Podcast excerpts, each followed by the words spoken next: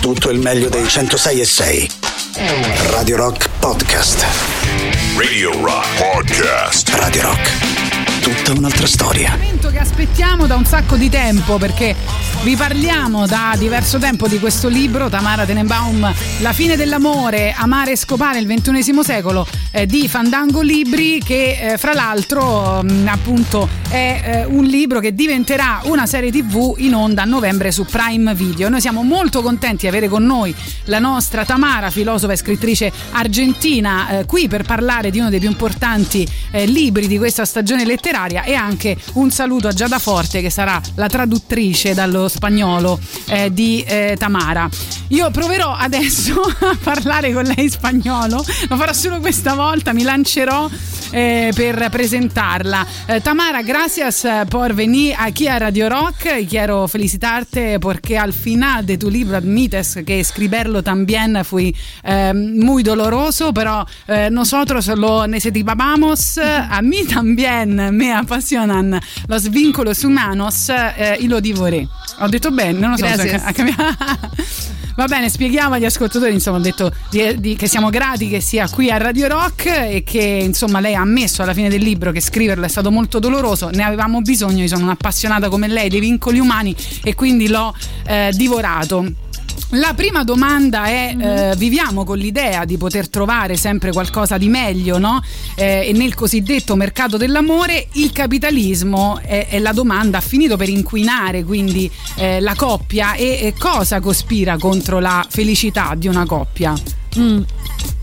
Bueno, en parte algo de lo que conspira es lo que, lo que dijiste vos, de hecho, que conspira el hecho de que siempre estamos pensando que podemos encontrar otra cosa mejor, ¿no? Esa búsqueda siempre de, de que quizás hay algo que nos está esperando que es mejor que esto que estamos viviendo. Y eso también produce uno de los males contemporáneos más, más, más ubicuos, que es la ansiedad, ¿no?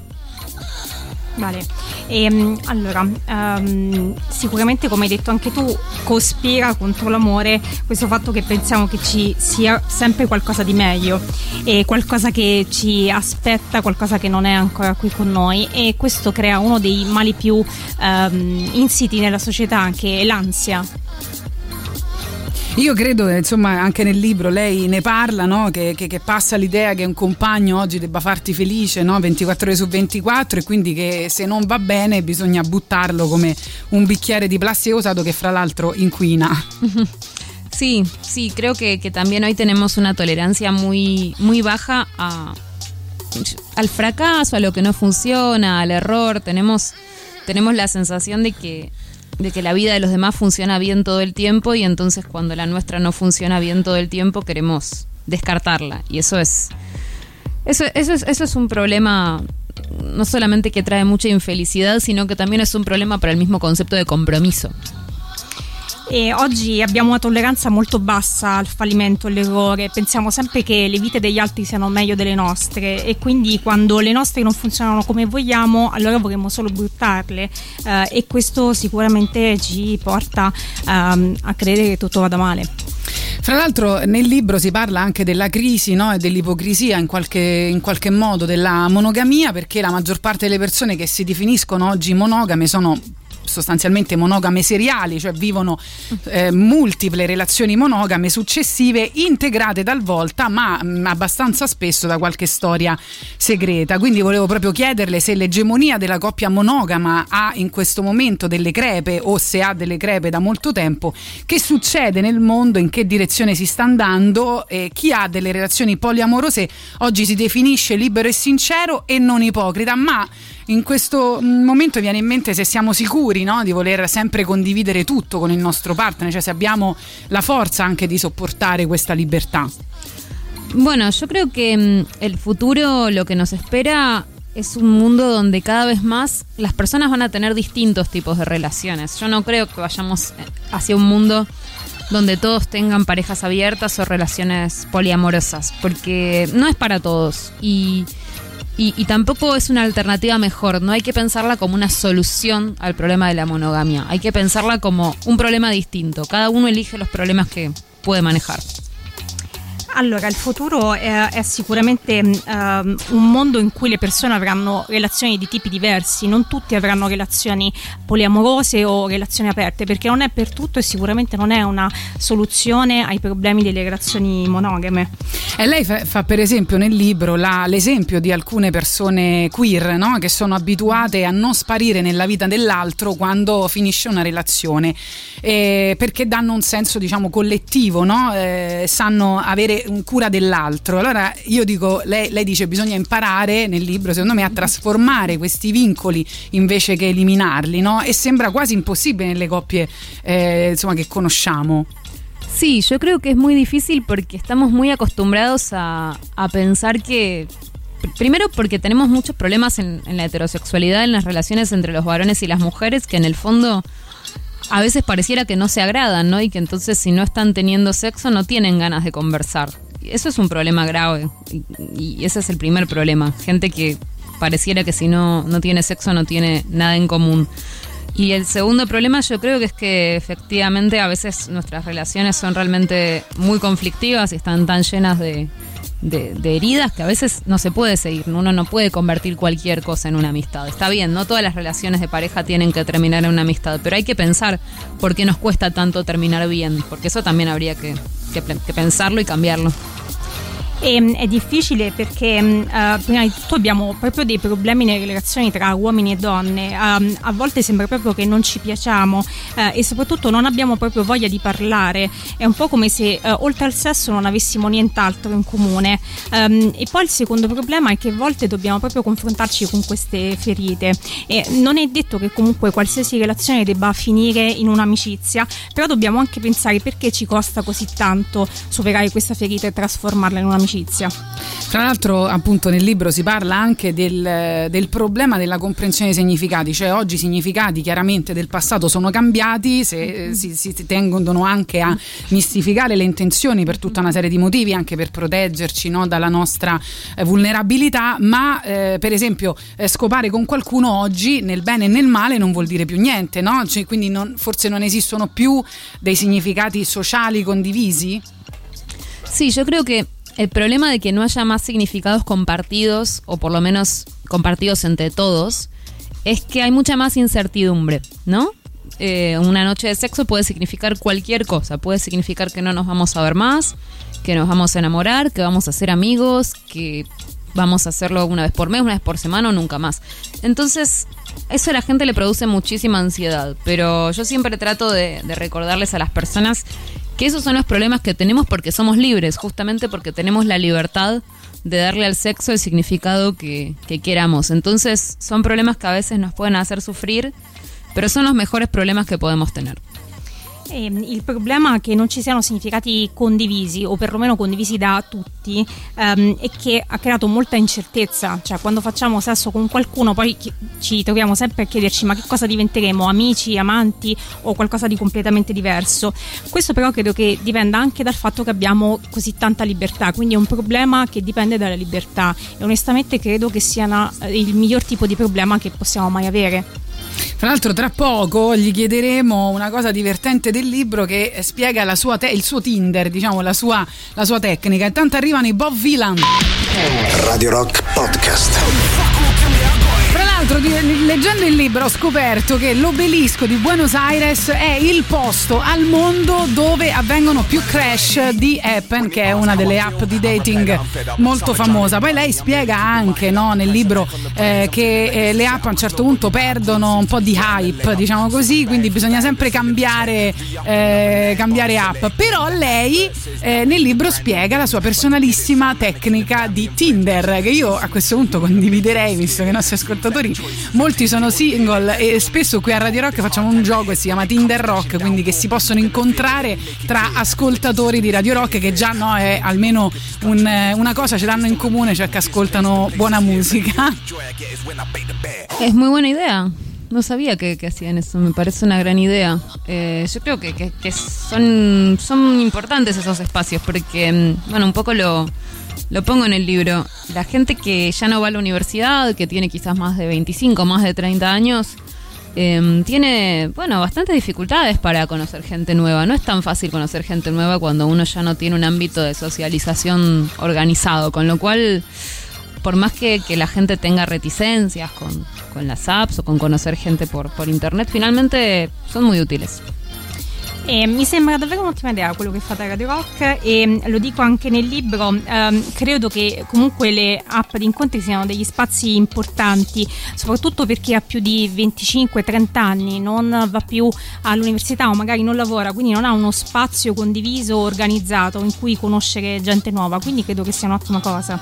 Anche se poi lei nel, nel libro racconta appunto che eh, facendo delle interviste alle persone che utilizzano le app, eh, la maggior parte, soprattutto le donne, credono un po' di più al destino e quindi spesso non dicono ho conosciuto questa persona su Tinder, ma eh, insomma è stato il destino, cioè, perché non ci vado quasi mai, è capitato quel giorno, cioè trovano, no, un escamotage per dare eh, per dire è stato il destino in realtà che mi è, perché credono di più al destino che alla determinazione di dire voglio incontrare qualcuno su questa app. Comunque che questa però secondo me mh, per le volte che l'ho utilizzata è la cosa determinante nel, nell'incontrare veramente qualcuno eh, sulle app e fare de, de, de, insomma, delle, degli incontri eh, carini. A pagina sessantasei veniamo qui alle cose un po' più dolorose. Eh, lei cita un filosofo sudcoreano che dice che innamorarsi oggi eh, fa troppo male e quindi non vogliamo sostanzialmente essere vulnerabili.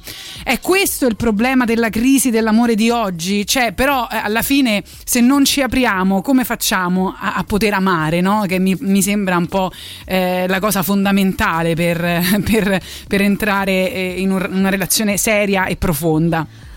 Bueno, yo creo que a veces el problema es que las personas no se dan cuenta de que enamorarse es realmente un milagro, ¿no? Encontrarse con una persona que quiere lo mismo que vos eh, y que, que, que te gusta a vos, vos le gustás, están en el mismo momento vital, están los dos solteros, los dos dispuestos a, a entrar en una relación. Es un cometa Halley, es un milagro. Entonces no, no nos va a pasar todos los años ni, ni, ni, ni, ni tan seguido. Me parece que, que tenemos una expectativa que es muy alta, tanto en ese sentido como, como en el sentido de lo que esperamos de esas relaciones. Cuando nuestros padres no esperaban tanto de las relaciones, esperaban a alguien con quien llevarse más o menos bien.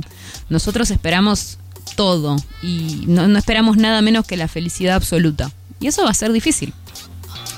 E credo che il problema eh, è che non teniamo in considerazione che innamorarsi oggi è davvero un miracolo, cioè dobbiamo trovare una persona che è nello stesso nostro eh, momento vitale, vuole esattamente le stesse cose, costruire le stesse cose. Praticamente innamorarsi è come la cometa di Halley, capita una volta magari nella vita. Eh, e poi l'altro problema è che oggi abbiamo un'aspettativa davvero troppo alta, non solo ehm, della relazione ma anche di quello che vogliamo dall'altro, cioè oggi non ci vogliamo più accontentare come i nostri genitori, che più o meno volevano solo una persona con cui stare più o meno bene. Oggi noi non vogliamo meno della felicità totale e questo è davvero molto difficile. Ecco, poi nel, nel libro parla anche del, di, del manifestare un distacco sia nella sfera sessuale, come dicevamo, no? che, a, che a volte ci costa meno eh, che metterci in gioco, scopare e andarcene, eh, che nella, nella sfera emotiva, no? Quindi questo eh, è un modo che utilizziamo per tenere sia il controllo della relazione che sentirci in condizione, in situazione di potere e manifestare la nostra autonomia, no? Come a dire, se mh, mantengo questo eh, distacco sembro più figo, no? Anche diciamo, e quindi a, a volte apprendiamo proprio a distaccarci di default per proteggerti eh, per proteggerci e perché appunto ci costa di più che manifestare l'affetto, quando mi sembra invece questo è il fulcro, no? Sì, el... Lo, ahí yo, yo cito a una, a una filósofa, una socióloga en realidad, que, que, que vos tenés el libro por ahí, el de Bailus, que habla del desapego como, como una estrategia sobre todo masculina, ¿no? Porque básicamente los lugares para ejercer la masculinidad que existían en otra época han, han desaparecido. Si pensamos en los bares, los lugares de trabajo, lugares que antes eran predominantemente masculinos, hoy son lugares que compartimos mujeres y hombres. Quedan cada vez menos lugares donde el hombre puede ejercer una, una especie de autoridad, un ejercicio de poder. Y la esfera del amor se vuelve un lugar donde el hombre puede ejercer su poder a través de la de la negativa, de la reticencia, del desapego, de la distancia, ¿no? Eh, a través de, de, de, de te mantiene controlada porque te mantiene al lado del teléfono. Eso es algo que, que lo hace sentir poderoso, que lo hace sentir en control. Y, y bueno, y por supuesto que eso es, es, es muy doloroso para, para las mujeres, pero, pero también hay que, hay que empezar a pensar que quizás, bueno, nosotras también tenemos que ser un poco más desapegadas, en el sentido de no podemos estar esperando en el teléfono por todos los tipos che nos cruzamos in la calle. Allora, come dice la sociologa che cito nel mio libro, che è Lily Bailus, sicuramente... Sì, vedere, io l'ho già comprato, facciamo vedere a Twitch anche il libro che lei ha citato. Ehm, il distacco è sicuramente una strategia di, degli uomini, eh, perché i luoghi che un tempo erano frequentati solo dagli uomini, soprattutto i bar o il posto di lavoro, oggi non sono più solo una loro prerogativa, cioè sono dei posti eh, di, diciamo, in cui si trovano sia uomini che donne, quindi gli uomini non possono più esercitare il loro potere in questi luoghi, eh, e lo fanno allora all'interno delle relazioni. Il distacco è la loro arma più potente. E come lo fanno? Ci fanno aspettare accanto al telefono. Uh, così ci controllano. Però penso che anche noi donne dobbiamo imparare ad essere più distaccate. Non possiamo più passare il nostro tempo a stare attaccate al telefono per un tipo qualunque. um, Sì, fra l'altro lei eh, nel, nel libro fa, cioè dice che è una, un atteggiamento soprattutto maschile, ma che le donne in qualche modo eh, stanno cercando di adeguarsi, no? E, e fa l'esempio di un film che è L'amore bugiardo, Gone Girl, in cui c'è la spiegazione della ragazza strafica, no? Cioè quella che è spensierata quando vuoi tu, ma affettuosa quando vuoi tu, ma distaccata quando vuoi tu, quindi questo eh, modello.